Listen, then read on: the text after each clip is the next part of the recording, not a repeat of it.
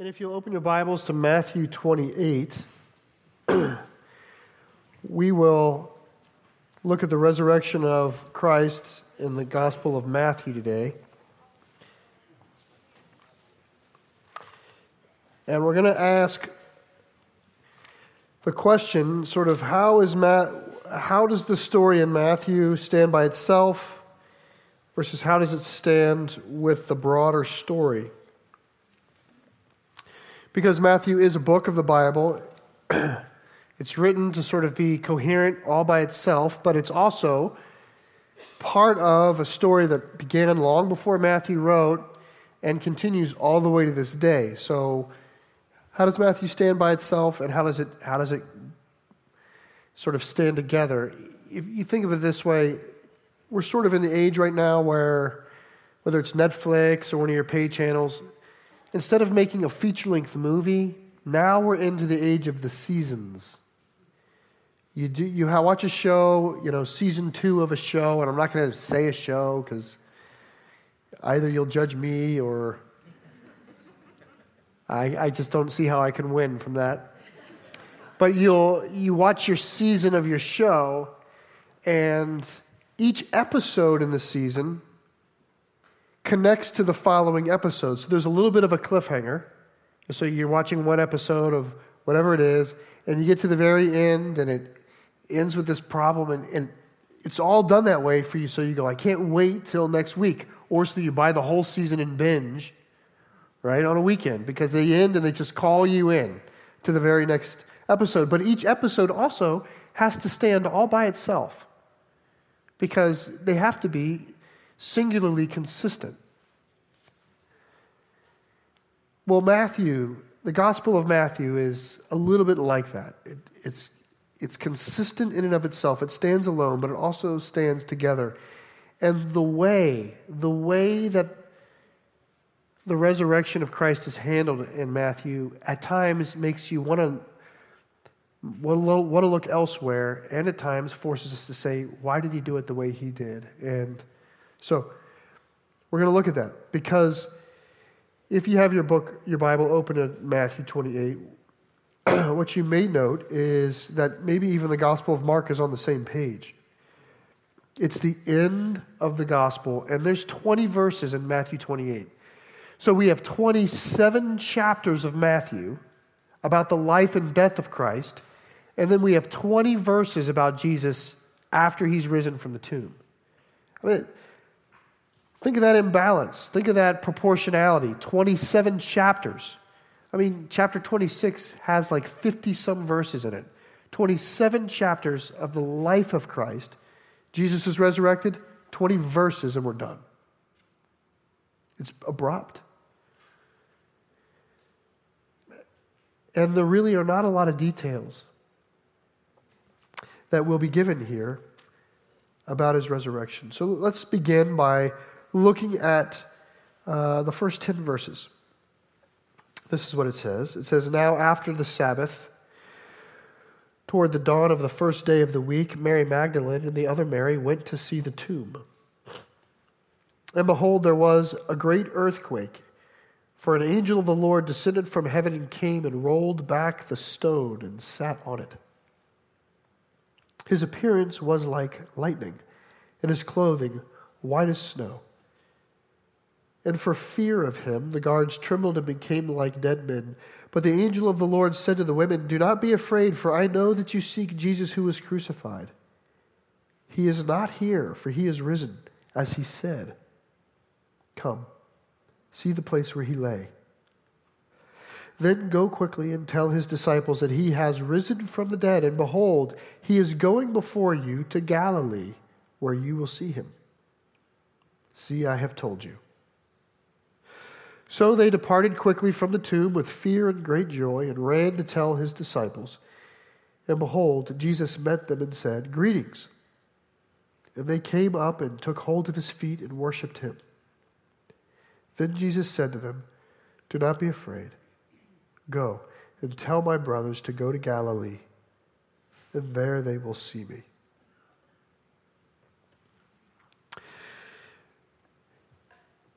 Now, I, I don't mean this in a way that would belittle or marginalize the passages we read, but I do want to point out there's not a lot of detail here.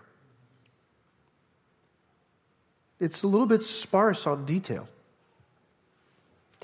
And if we were reading Mark, we would get a little bit more detail, but the truth is, uh, the resurrection of Jesus Christ occupies 20 verses in Mark also. The whole book of Mark is the life of Christ, 20 verses on the, death, on the resurrection. We could read Luke and we'd find out a little bit more. Not a lot more, a little bit more. But for the most part, there is something that's consistent among the gospel writers, which is by the once you get to the resurrection of Jesus Christ, they seem content in letting you know it happened and it was witnessed. That the resurrected Jesus met his followers. And then they seem content to end the episode. That seems to be enough for their work to stand alone. Jesus is risen. I mean, essentially, if we walk away from these first 10 verses, we walk away with the basic sense that Jesus has risen and that he has encountered his followers. And that's about it. Well, let's read another section. we'll read five more verses, and then we'll sort of see how this stands together with uh, the larger story. it says this While they were going, behold, some of the guard went into the city and told the chief priests all that had taken place. And when the priests had assembled with the elders and taken counsel, they gave a sufficient sum of money to the soldiers and said, Tell people, his disciples came by night and stole him away while we were asleep. If this comes to the governor's ears, we will satisfy him and keep you out of trouble. So they took the money and did as they were directed. And this story has been spread among the Jews to this day.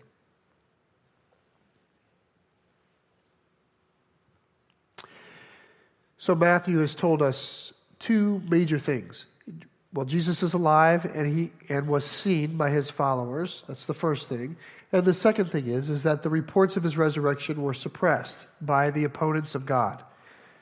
Um, the priests,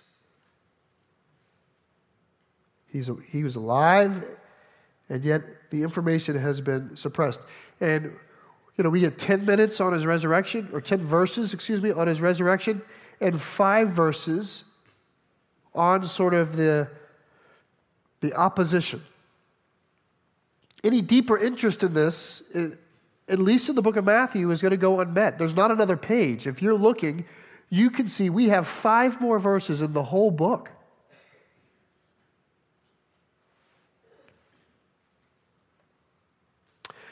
This week, there were questions that arose about this just in conversation. Some people asked, well, I was visiting and someone asked, how could the priests and the guards and those people involved in the suppression of truth, how could they go for very long without it bubbling up inside of them?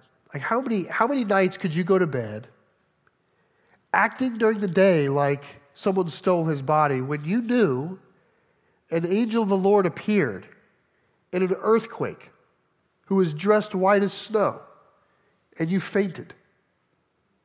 And truth be told, the guards don't actually know what happened to the body. They were, uh, they were asleep by that point. I mean, they had unconscious by that point.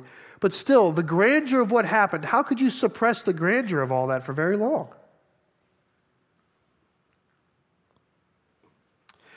Well, the broader story says, suggested it's not well suppressed.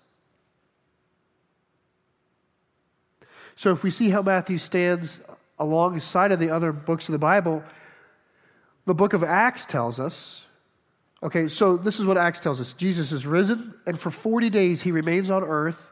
He teaches his disciples about the kingdom of God, and then he ascends into heaven. After which point, the Holy Spirit comes on the disciples, and they proclaim the gospel at Pentecost.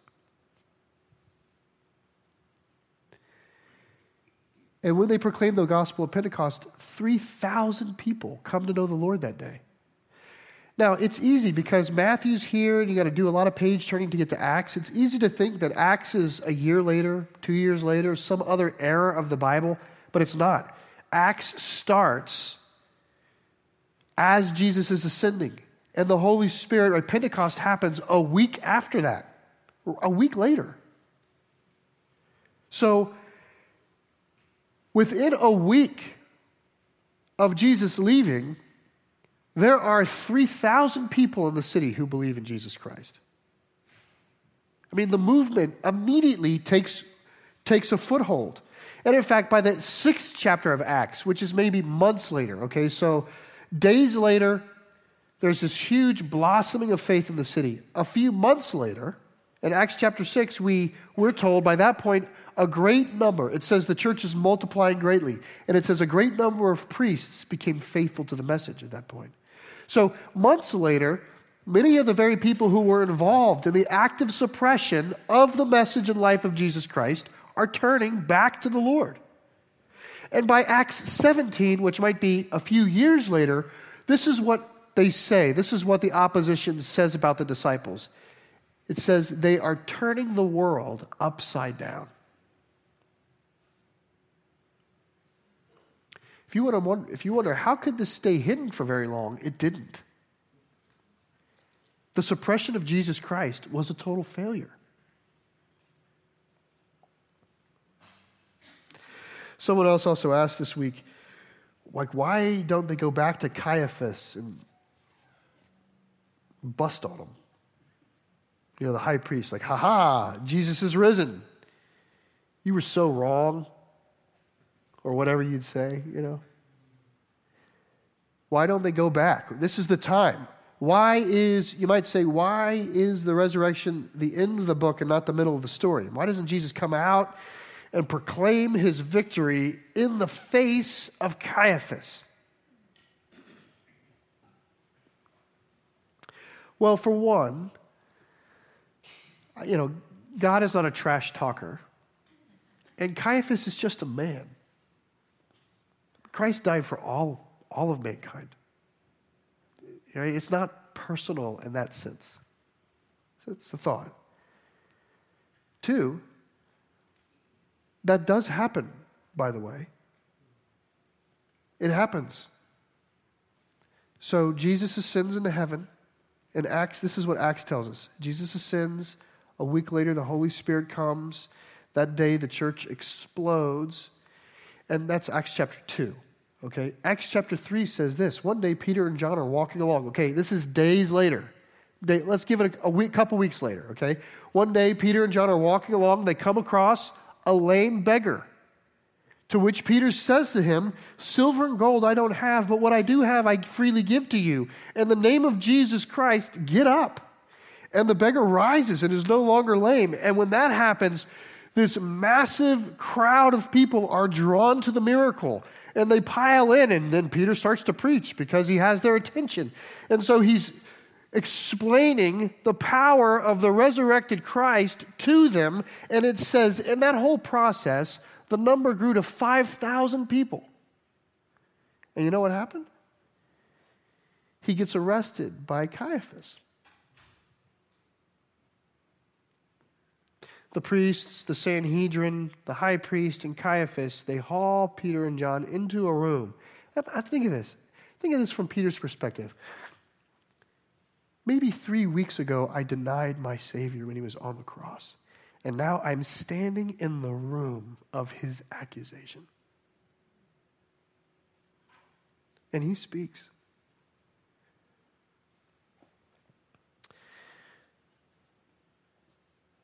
What we see here is by itself in the Gospel of Matthew, this abrupt. It's thin with details and it's abrupt, but when standing together with the broader story, there, there is a broader story that it's feeding into. Let's look at one other, one other passage. There is only one other passage. Let's read verse 16. Now the eleven disciples went to Galilee, to the mountain to which Jesus had directed them. And when they saw him, they worshipped him, but some doubted. And Jesus came and said to them, All authority in heaven and on earth has been given to me. Therefore, go therefore and make disciples of all nations, baptizing them in the name of the Father, and the Son, and the Holy Spirit, teaching them to observe all that I have commanded you. And behold, I'm with you always to the end of the age. They all go up to Galilee. That's quite a ways north, and they wait. Jesus meets with them, and we know from Acts for 40 days he teaches them all about the kingdom. We don't get any of those teachings about the kingdom. I have this longing that I'm going to die with of what did he say for 40 days? Okay? I'm going to die without the answer. We get one teaching essentially.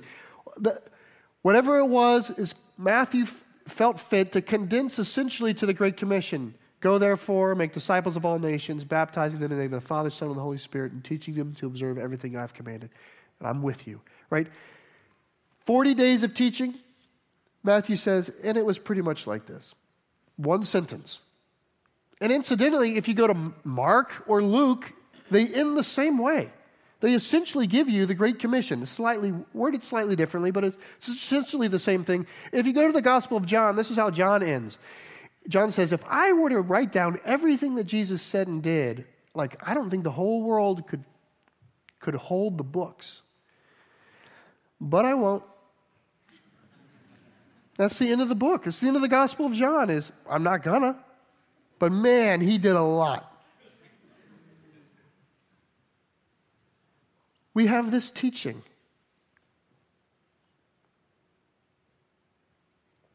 Just this teaching.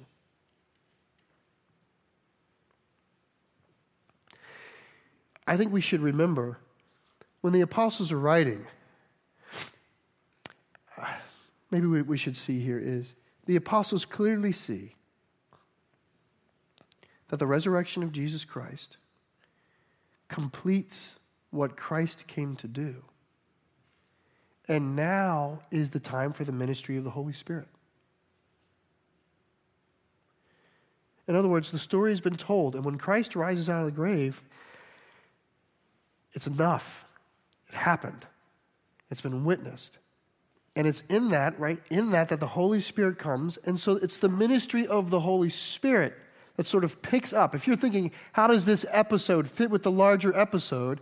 It's the resurrection of Christ, the victory of the resurrection, that gives way to the welcoming of the Holy Spirit. And from that point on, it's the power of the Holy Spirit that's at work. So, for example, when Peter and John are drugged before Caiaphas and the high priest and the Sanhedrin, and they say, they say, How is it that this man was healed? Peter says, This man was healed by Jesus of Nazareth, whom you crucified and God resurrected. And when he says that, right before he says it, this is how the text in, is introduced. It says, And full of the Holy Spirit, Peter opened his mouth and said it. Full of the Holy Spirit.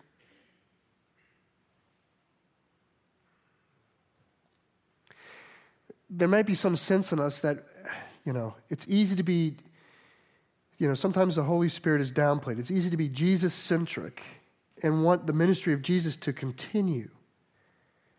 But the gift of God being is God the Father, Christ who does the work, right, is resurrected, and now the ministry of the Holy Spirit. And that's that's sort of how Matthew feeds into the larger story of God. That's how it stands alongside of the other accounts. But the question I'm going to end with is well, how does it stand alone?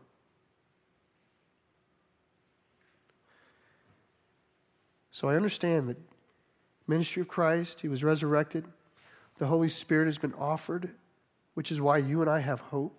But just by itself, the Gospel of Matthew, 27 chapters of the life of Jesus, 20 verses about his resurrection. Why so little? I think that to Matthew, the resurrection of Jesus Christ is like the punctuation on a sentence. You ever read a sentence? Take the dog outside. You could put a question mark on the end of it. Take the dog outside. Or you could put an exclamation point on it. Take the dog outside. But it's the little thing at the end. It's this tiny little character that sits at the end of this long sentence. You could have a 27 word sentence with one character at the end, which sets the whole mood and sound and power of the sentence. It, it owns how the sentence will be read. And I think for Matthew, that's what the resurrection of Jesus is. He doesn't need to give you more words. It's the punctuation at the end that forces us to re examine all of the life of Christ. He's told us this is what Christ has done. He's risen from the dead. Now we can look back on the whole Gospel of Matthew and understand the very nature of the man who just rose from the dead. It's, it punctuates it. It lets us know how we ought to understand it. So, Matthew chapter 1, we have this long lineage from Abraham all the way down to Jesus, right? And, and the writer, Matthew, is trying to connect. Jesus is an ancestor of the promise of Abraham and is an ancestor of the promises given to David. Jesus is in the line of David. There's all of this prophecy and hope, all of this here. And Jesus is in that line. And if you're just reading it, you say, well, sure, any, there's several people who could be in the line of David. No big deal. But this man was resurrected. In Matthew chapter 2, we have wise men who come from the east who are looking for someone they've never seen and never really heard of. And they say, Where is he who has been born king of the Jews? We saw a star in the east and we've come to worship him. And Herod, King Herod, has enough fear in him that he wages a campaign of death to try to stamp out this man. Now, it could, I suppose, be anybody, but this man was resurrected. It punctuates it. Matthew chapter 3. You get a whole account of how he was preceded by John the Baptist. And John the Baptist says, Someone's coming who will be both the Savior of the world and the judge of mankind. And the person he's talking to happens to have been resurrected. Matthew chapter 4, Jesus, he who was pushed, fled in the Spirit into the wilderness, where he was sorely tempted by the enemy, by Satan himself, continually for 40 days, and yet remained without sin at the culmination of the time. That is the man who's resurrected. In Matthew chapter 5, when he opens his mouth in the Sermon on the Mount, and begins to say things to which people say, How is he saying these things? He doesn't speak as one who's a student of the law, he speaks as one almost who is an author of the very law itself. He's the one who's resurrected. In Matthew chapter 6, when he warns us, hey, why, uh, he teaches us how to pray to the Father. He's our Father, and we can pray to him and w- warns us be careful not to store up so many treasures on earth, but rather store up treasures in heaven. This is the one who was resurrected. In Matthew 7, he is the one who says to us, Be careful, because the gate to hell is wide and the highway is straight. But if anyone wants to see God, the path is narrow and the gate is narrow. That is coming from the mouth of one who is resurrected. And how many, how many more of these? I suppose we could write a books that would fill the earth with what he said, right? This, the one who fed 5,000 is the one who's resurrected. The one who walked on water is the one who's resurrected. The one who healed the lame and gave sight to the blind and cast out the demons and resurrected the dead himself is himself resurrected. The one who says, one day I'm going to come again, and that will mark the end of the world, is the one who's resurrected. He who said, When I return, I'm going to sit in a throne, and I'm going to separate all of mankind as though I were separating sheep from goats, and on that day I will judge all of mankind. This is the one who is resurrected.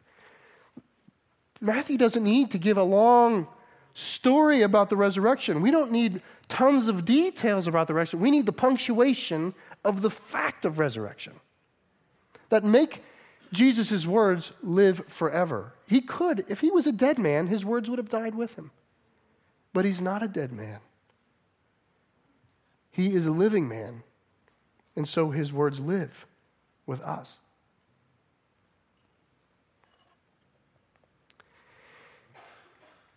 The resurrection of Jesus Christ demands decision.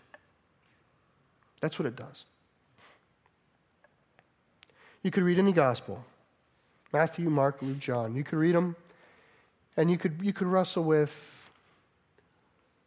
that miracle or that saying or that teaching or that encounter. You could do that. But when you get to the resurrection of Jesus, now you have to make a decision.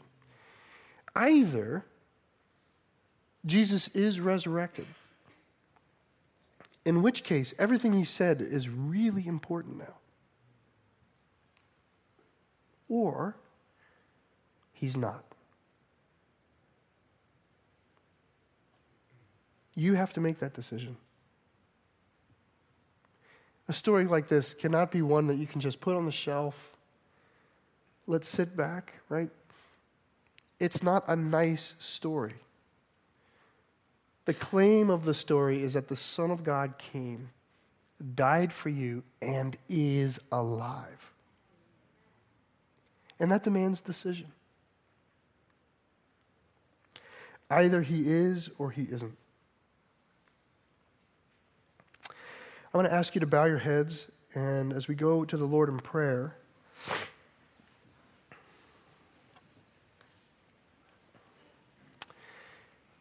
I, I, and I'm in my own heart, I'm trying to be most sensitive to the person who is least familiar with the stories of God. And so I don't presume, and I just if these are your ears that are hearing this, I don't presume that right now you need to, you have all the information that you need, you feel you need. I, I, I'm not trying to stick you with a decision. I'm simply trying to draw out fundamentally that this story is not like other stories. And that you ultimately have to decide Either he is resurrected and his words stand, or he's not. Paul says it this way He says, If Christ is not resurrected, we have wasted our lives. We are to be the most pitied of all people because we're living, we're living and striving for a hope in God that does not exist.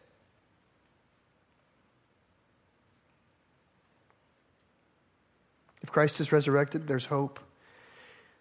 The light of freedom from our sin is visible. The gate of paradise has been opened. It's there, and God loves us. If Christ is not resurrected, then something is still wrong. Either you are still in your sin, or God does not love us.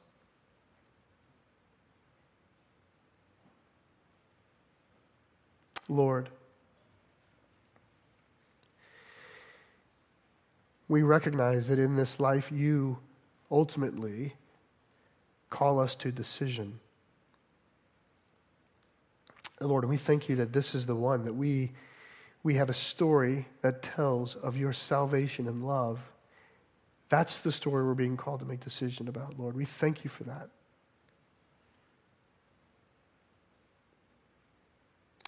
We pray, Lord, that on this resurrection day, we might we might know the risen Christ and how he punctuates his life, and also how it stands alongside of the life in the Spirit that we now have. Lord, we proclaim before you that your Son is risen. In faith, Lord, we testify that even now he stands at your right hand, that he alone is worthy that the Lamb who was slain is seated on a throne. And Lord, we thank you that through this we can call you Father and that we can call him friend. That the Spirit you've given us counsels us and comforts us, Lord. In this we have hope because he is risen. And for that we call it good news, Lord. In Jesus' name, amen.